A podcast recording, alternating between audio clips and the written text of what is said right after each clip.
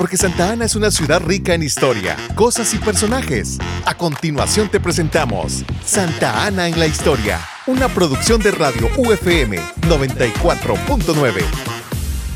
En el año de 1874, Fray Felipe de Jesús Moraga, después de establecerse en Santa Ana, viaja a Europa visitando Roma, donde obtiene el permiso del Santo Padre para cambiar su hábito por el traje sacerdotal.